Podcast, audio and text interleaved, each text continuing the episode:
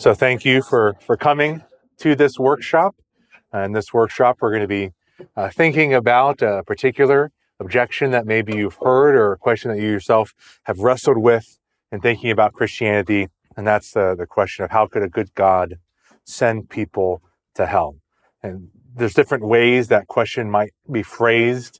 You know, why can't God just forgive everyone? Uh, isn't God a God of love? How could you believe that, that someone who lives a good life uh, would still go to hell when they die? These kinds of questions. And so I want to try to think through this in this workshop here together. I want to begin by thinking about what we mean when we talk about hell. Um, there's different uh, teachings that people who have claimed to be Christian have taught about what happens to people after death. Uh, a couple that uh, are still around and are taught in different ways uh, are, are called universalism. And there's two kinds of universalism. Universalism is the idea that in the end, everyone will be in heaven. Everyone gets saved in the end. Uh, there is, uh, there's another workshop talking about exclusivity versus plurality. Uh, exclusivity is really the idea that only Christianity is true. Inclusivity is the belief that really all religions teach the same thing. So there are universal inclusivists. There are people who say everyone's going to get saved and it will be within their own belief system. Uh, universal ex- exclusivists say everyone will get saved through believing in Jesus. And how does that work? Well, usually for those people, it's after death, people get a second chance to believe in Jesus. And in the end, everyone will come to saving faith in Christ. I believe that's uh, was Rob Bell's position. I'm not sure where he would be now, uh, but that's uh, pastor up the west side of the state of Michigan. In his book Love Wins from a few years back, uh, that's kind of his position. Eventually, in the end, everyone gets into heaven uh, because eventually they put faith in Jesus Christ. a man named John Stott, you may have some familiarity with. Uh, he taught a position that's called annihilationism. He's not the only one who's taught it. A few people in church history have taught it.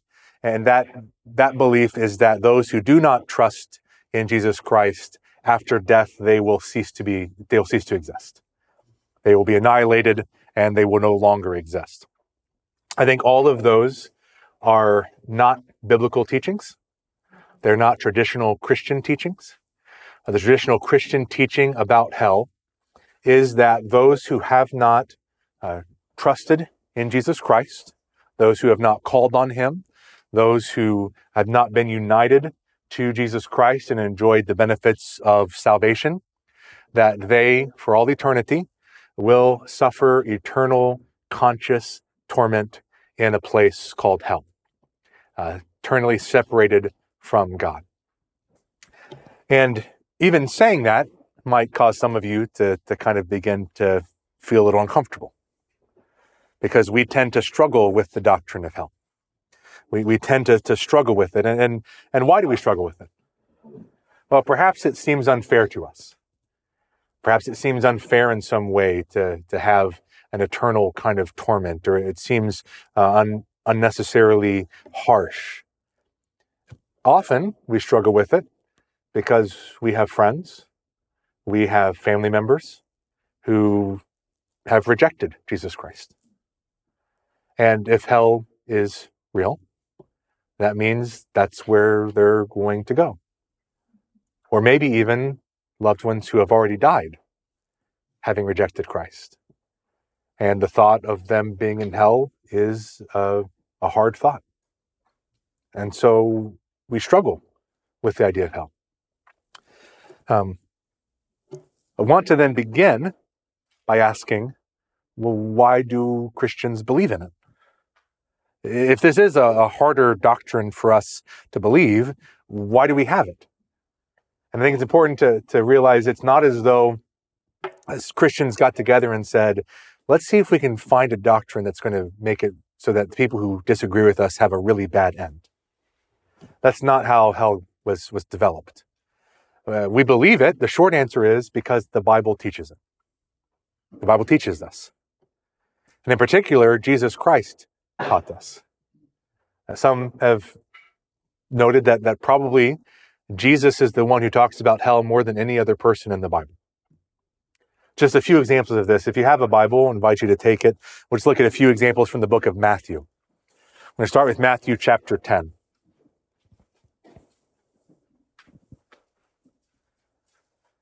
Matthew chapter 10 and verse 28.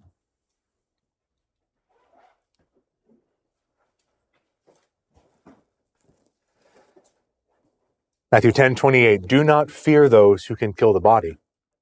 Fear him who is able to cast soul and body into hell. Go over to chapter 13 of Matthew. Chapter 13 and verse 40. So it will be at the end of the age. The Son of Man will send out his angels, and they will weed out of his kingdom everything that causes sin, and all who do evil, and they will throw them into the fiery furnace, where there will be weeping and gnashing of teeth while the righteous shall shine like the sun in the kingdom of their Father. And then go to Matthew chapter 25. Matthew chapter 25, starting in verse 41. Depart from me, you who are cursed, into the eternal fire prepared for the devil and his angels. And then down in verse 46, those on the left shall go away into eternal punishment. And so this is where we see we don't have everyone getting into heaven. We don't have those who do not know Christ ceasing to exist. Jesus says they're going to eternal punishment, to eternal fire. And so, why do we believe hell? Because God told us there's a hell. God told us this is what happens. And so, we have to believe it. But is there any value in believing in hell? Sometimes we, we almost think that hell is, is simply a negative. And we will talk a little bit more about how to talk to others about hell, but I want to, to give a few reasons why we need hell. Why is hell actually a good teaching in some ways in Scripture? And the first is that hell helps us to see that God is the judge. One of the reasons we struggle with the teaching of hell is we don't like to think of God as the judge. We really like to think of God as the forgiver. And why is that the case? And the answer is because our culture loves forgiveness. Our culture loves second chances. Our culture reads Jesus saying, when someone hits you on the cheek, turn the other. And our culture says, man, I love that Jesus guy. Our culture hears the Bible say, forgive your enemies. They say, man, that's the Bible's so right. You go to a lot of other cultures around the world today, you went to a lot of other cultures in history, and they said that, you say, are you crazy? Love your enemies? Turn the other cheek? You know what? I want a God who's going to punish these people who have done this evil. I don't want a God who's going to forgive them. I need a God who's going to judge them. And so if we say we don't want a hell, in a sense, we're saying our culture beliefs are the best. They're better than other cultures. We're, we're latching on to parts of scripture that we like and other parts of scripture that don't line up quite as well. And part of the reason we need God to be a judge is because God's judgment brings a resolution to evil. In, in the last general session, we talked about this. There's a problem of evil. In a sense, what is the answer to evil? And the answer is what God will eventually do. And if there is no hell, there is no answer. There's now no reason, there's no purpose for evil. And so hell actually helps us to see there is a resolution to evil, that God ultimately will judge in the end. And because that is true, it actually leads us not to be as violent as we otherwise would. And this, this might seem counterintuitive to us. Because often in our culture, we think, well, you believe in hell, that makes you a hateful, unloving person. But if there was no hell, and you have been wronged, what are you going to do? You're going to seek justice. what else are you going to do? Not just justice, vengeance. You took my eye, I'm taking both of yours. You hurt me 5%, I'm going to hurt you at least 7. We want to do more. And how will we not do that? Well, what does Romans 12 say? Romans 12, verse 19 says this Do not take revenge, my friends, but leave room for God's wrath. For it is written, It is mine to avenge. I will repay, says the Lord. In verse 20, on the contrary, if your enemy is hungry, feed him. If he is thirsty, give him something to drink. Our culture loves verse 20, right? Feed your enemy. Give your enemy something to drink. But we know we, we, when you have a real enemy, you don't want to do that. It's easy for us on some level to, to say, hey, it's great to be kind to your enemies because we don't have real enemies most of the time. When you have real enemies and you're being told, feed them, give them drink, and you're saying, no, no, no, someone needs to make them pay. The only way you cannot make them pay is if you know God will make them pay. I don't have to take revenge. I don't have to be the judge because God is. The theologian Miroslav Volf says this If God were not angry at injustice and deception and did not make a final end to violence, that God would not be worthy of worship. My thesis that the practice of non-violence requires a belief in divine vengeance will be unpopular with many in the West. But it takes the quiet of a suburban home for the birth of the thesis that human nonviolence can result from the belief in God's refusal to judge. In a sun scorched land, soaked in the blood of the innocent, it will invariably die with other pleasant captivities of the liberal mind. It's very easy to say, hey, don't take revenge for yourself if you've never really been wronged. But when you've been wronged, you know what you want to know? Justice is going to be done. And God, being the judge, helps us to know justice will be done. And so I don't have to do it. But we still might wrestle a little bit with how does this fit with God being loving? I mean, if he's a good God, how can he be angry at sin? How does God's wrath match up with his mercy and his love and his kindness? Well, first, I think it's important for us to realize that if God is loving, he has to be angry. You know, the opposite of, of anger is not love. The opposite of anger is apathy. When you're angry, what are you saying? This matters. I care about this. If you don't care about it, do you get angry? No. I was talking to people at lunch today about the uh, perfectly just Lions Cowboys finish uh, a couple weekends ago. right? And, and a lot of people were upset at how that ended. Why? Because they cared about the game. If you're sitting here and you're like, oh, the Lions and Cowboys played, you know what you also don't care about? How the game ended. Your your your your blood pressure did not rise at all. Right? Because you were indifferent. You didn't care. If you do love, you get angry at the things that harm and threaten what you love. You're, you get angry at the bullies, at the diseases and sicknesses that might harm those you love. You even get angry at the decisions that someone might be making that's harming themselves.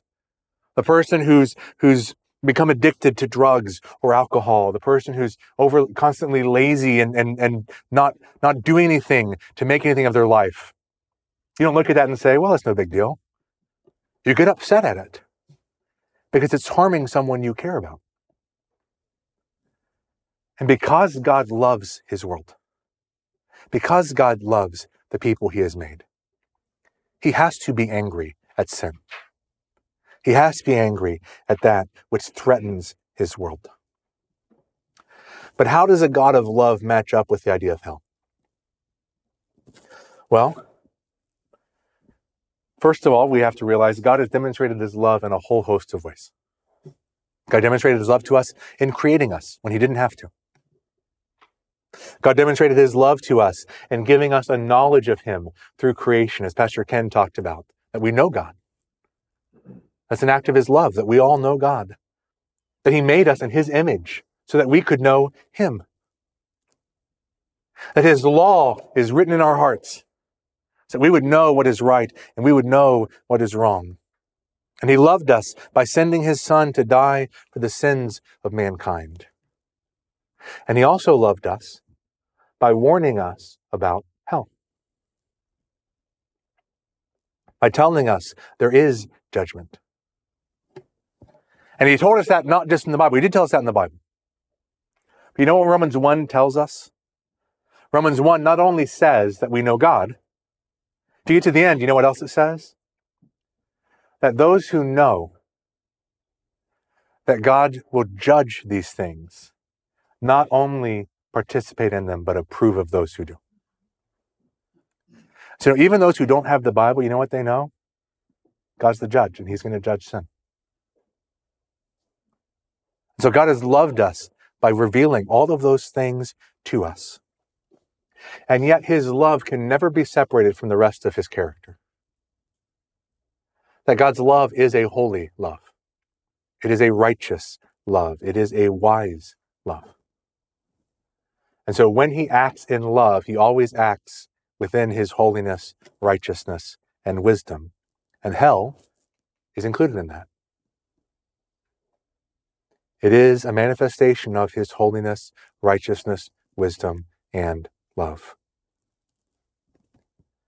Perhaps the biggest struggle we have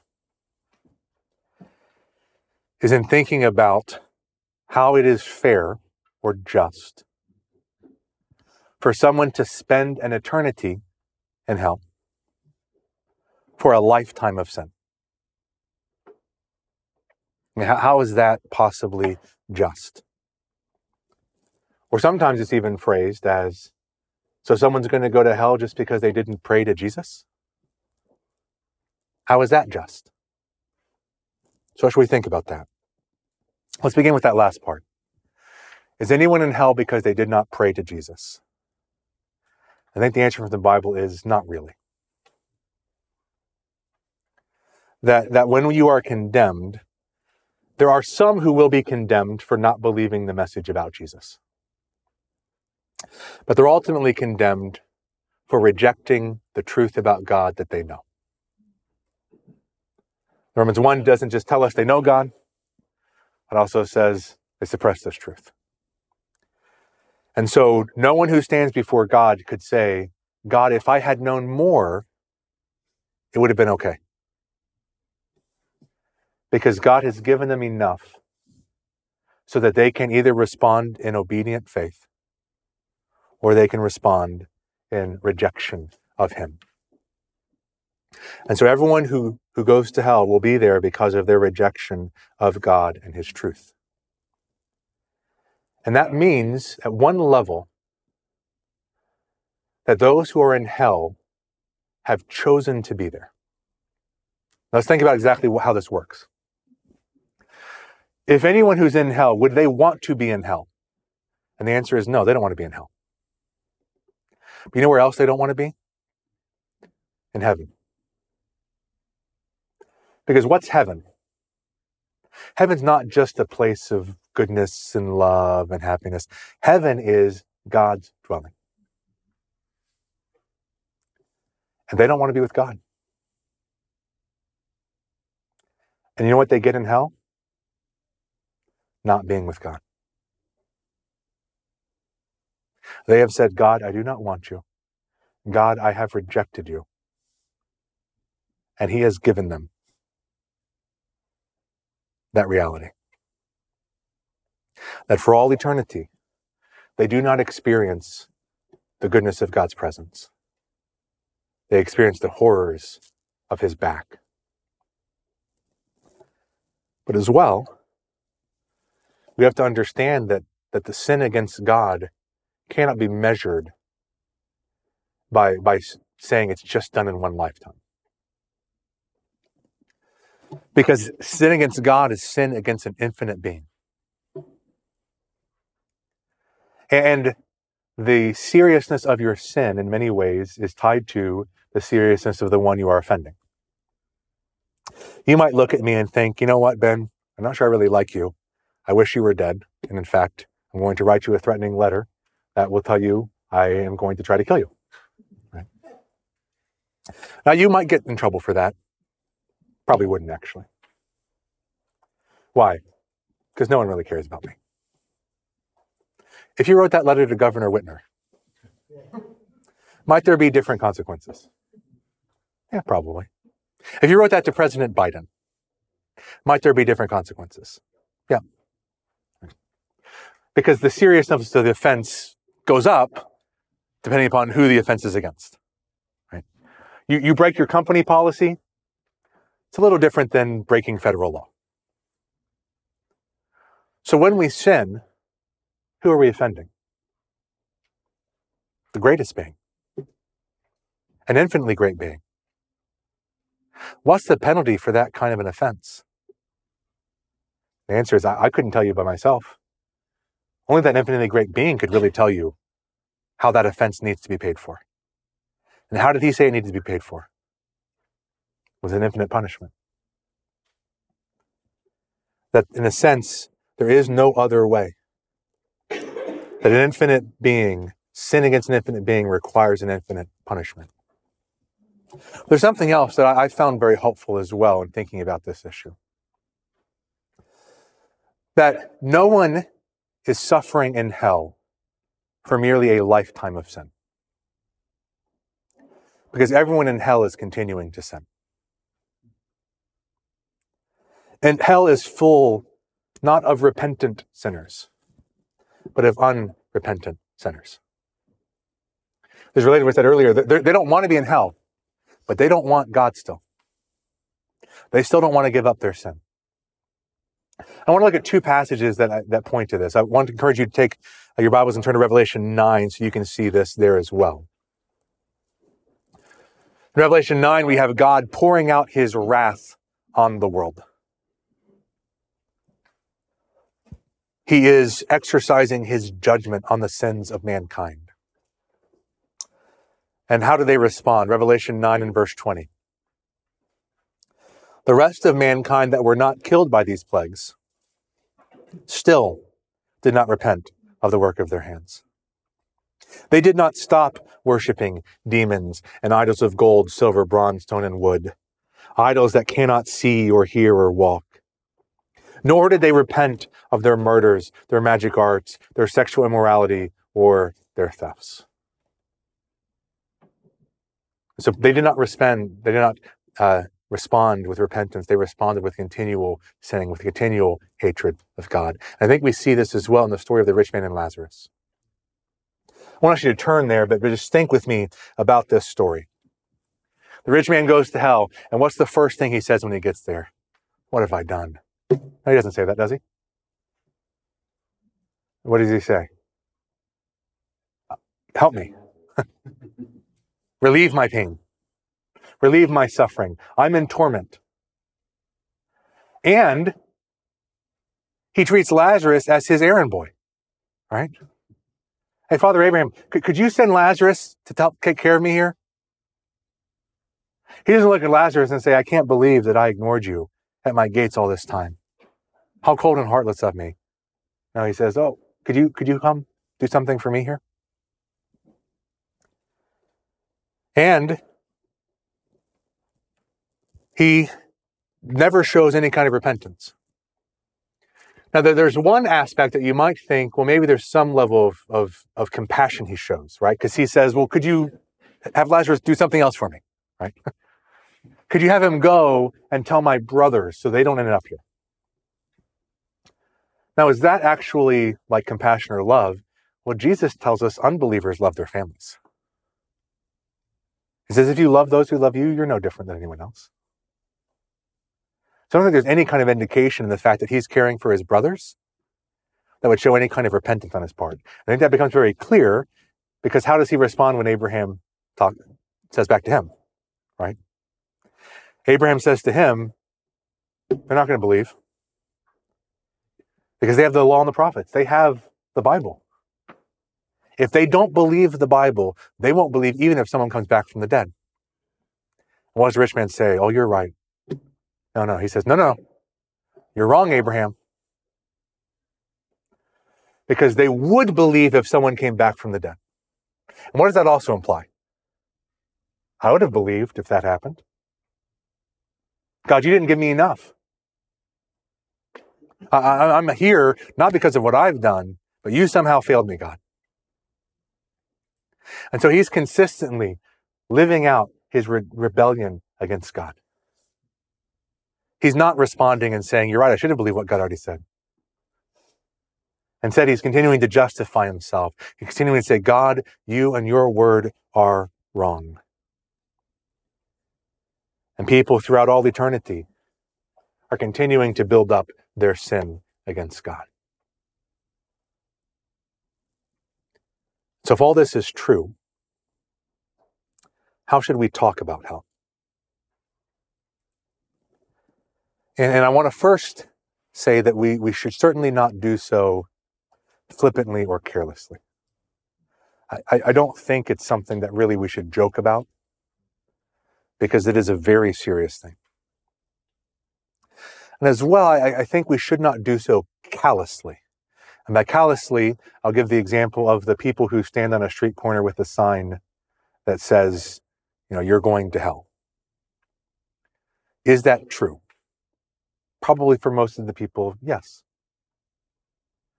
Is, is that person demonstrating any kind of concern for them? I don't think anyone in our culture sees those people and says, you know what, they really care for my soul. I think that tends to portray a kind of self righteous spirit. You're going to hell, not me. I don't think that's at all what Scripture would call us to do.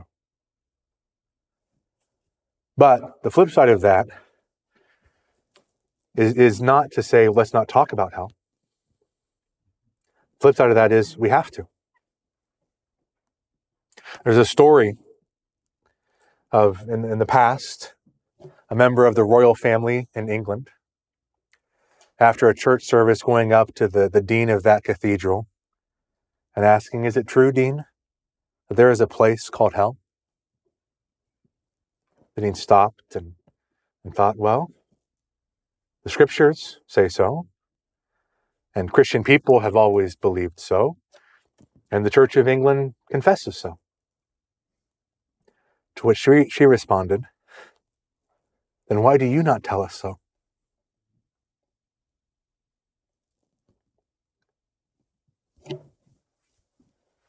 In one sense, if you believe there is a hell, you cannot avoid warning people about it.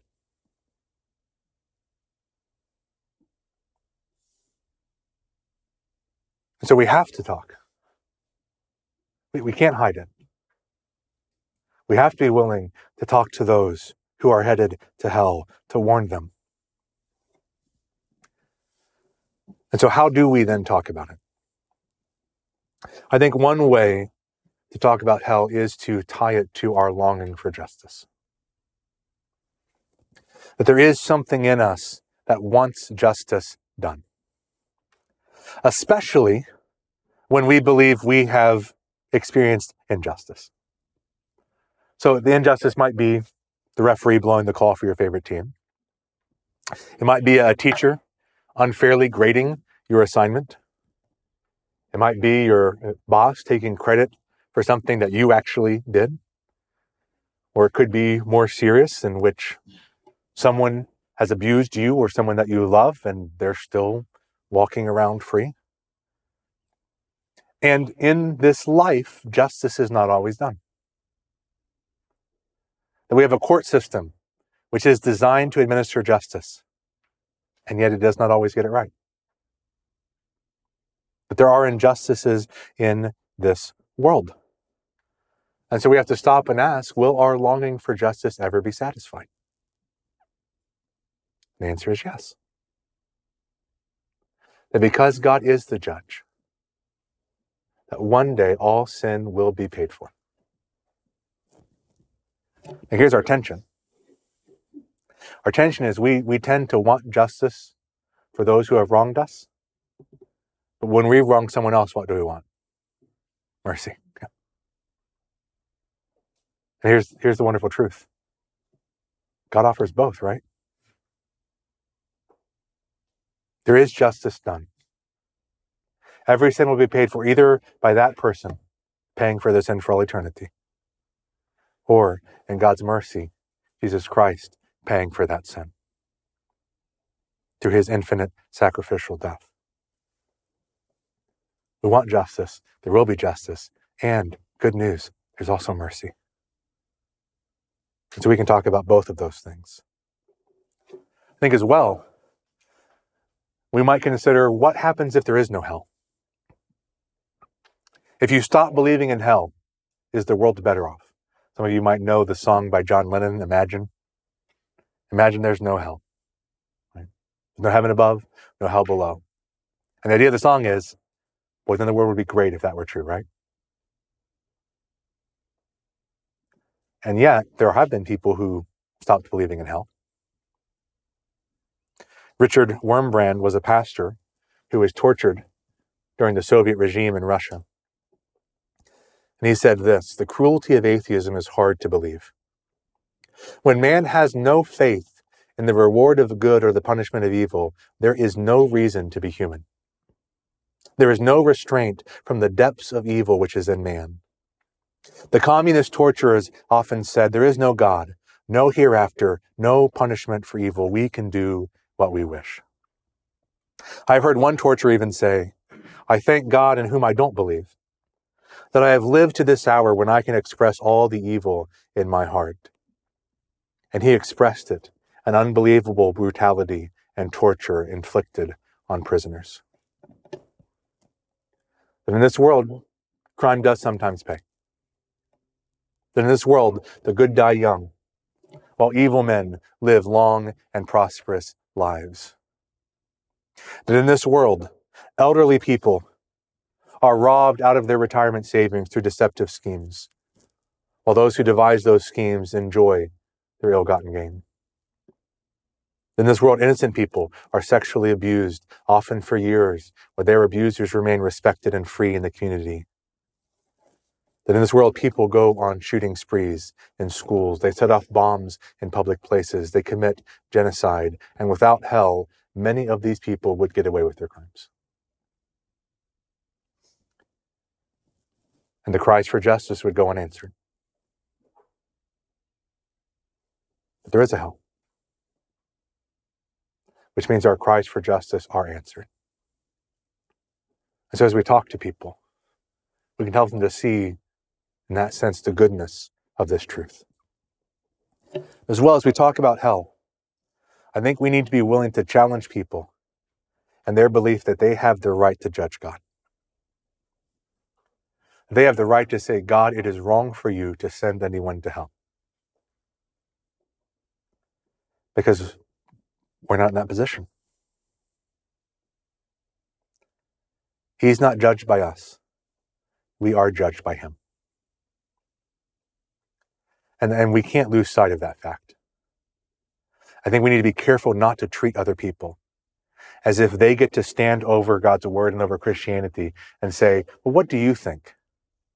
If this is appealing enough to you, will you believe it? Instead of saying, like, you, you've got to repent and put yourself under what God has said. Related to that, that if Christianity is true, you know what also is going to be true? That there are going to be certain teachings and beliefs that are hard for us to accept. Because if all of our beliefs are easy for us to accept and believe, What have we probably done? Made a God in our own image. Right? This God thinks exactly like I do. Well, maybe that's because the God is only in your head.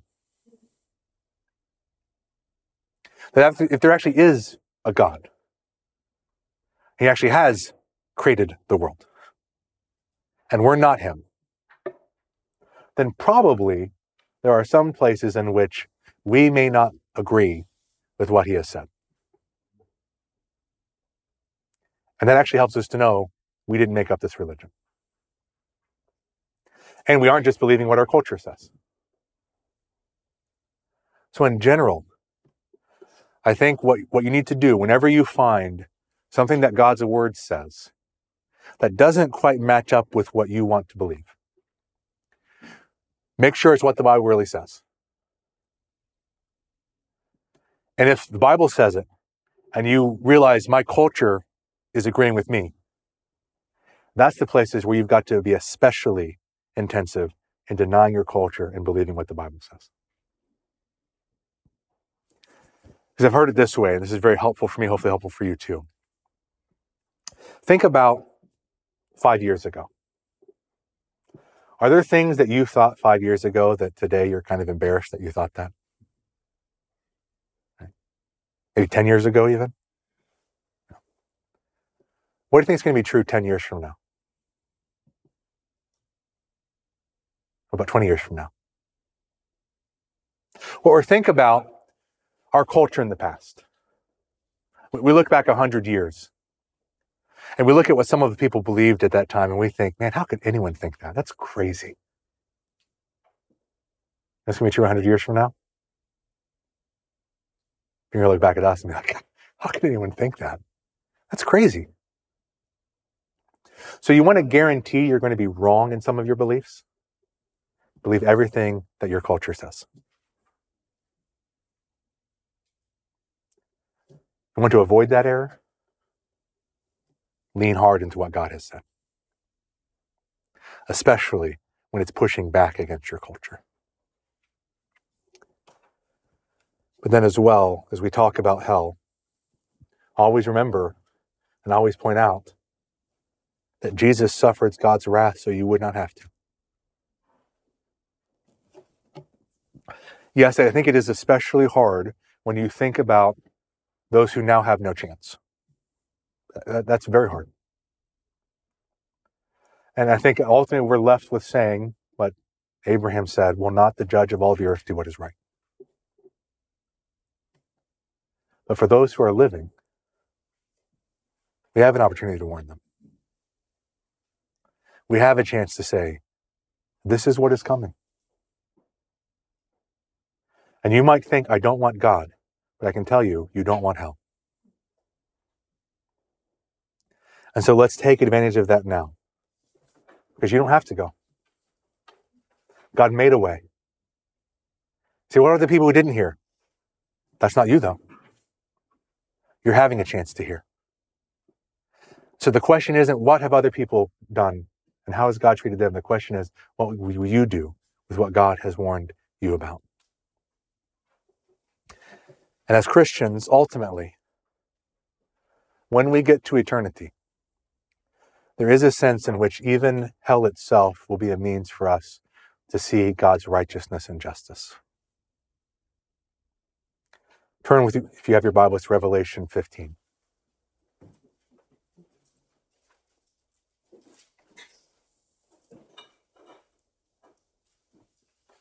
Revelation 15 here as, as God is bringing his plan to an end, as he's demonstrating his judgment on the earth, we find believers saying this, Romans 15, 4, Lord, who will not fear and glorify your name? For you alone are holy. All the nations will come and worship before you because your righteous acts have been revealed. That I believe when we are able to see what God has been doing from his perspective, we will say, it was all righteous. It was all just. and therefore we glorify and fear his name. Right now, we may not understand and see that. That's because we can't see it from God's perspective. We're not all knowing, we're not all wise. He is. And so, even his act in punishing those who have rejected him in hell will be a means for us to see his justice carried out.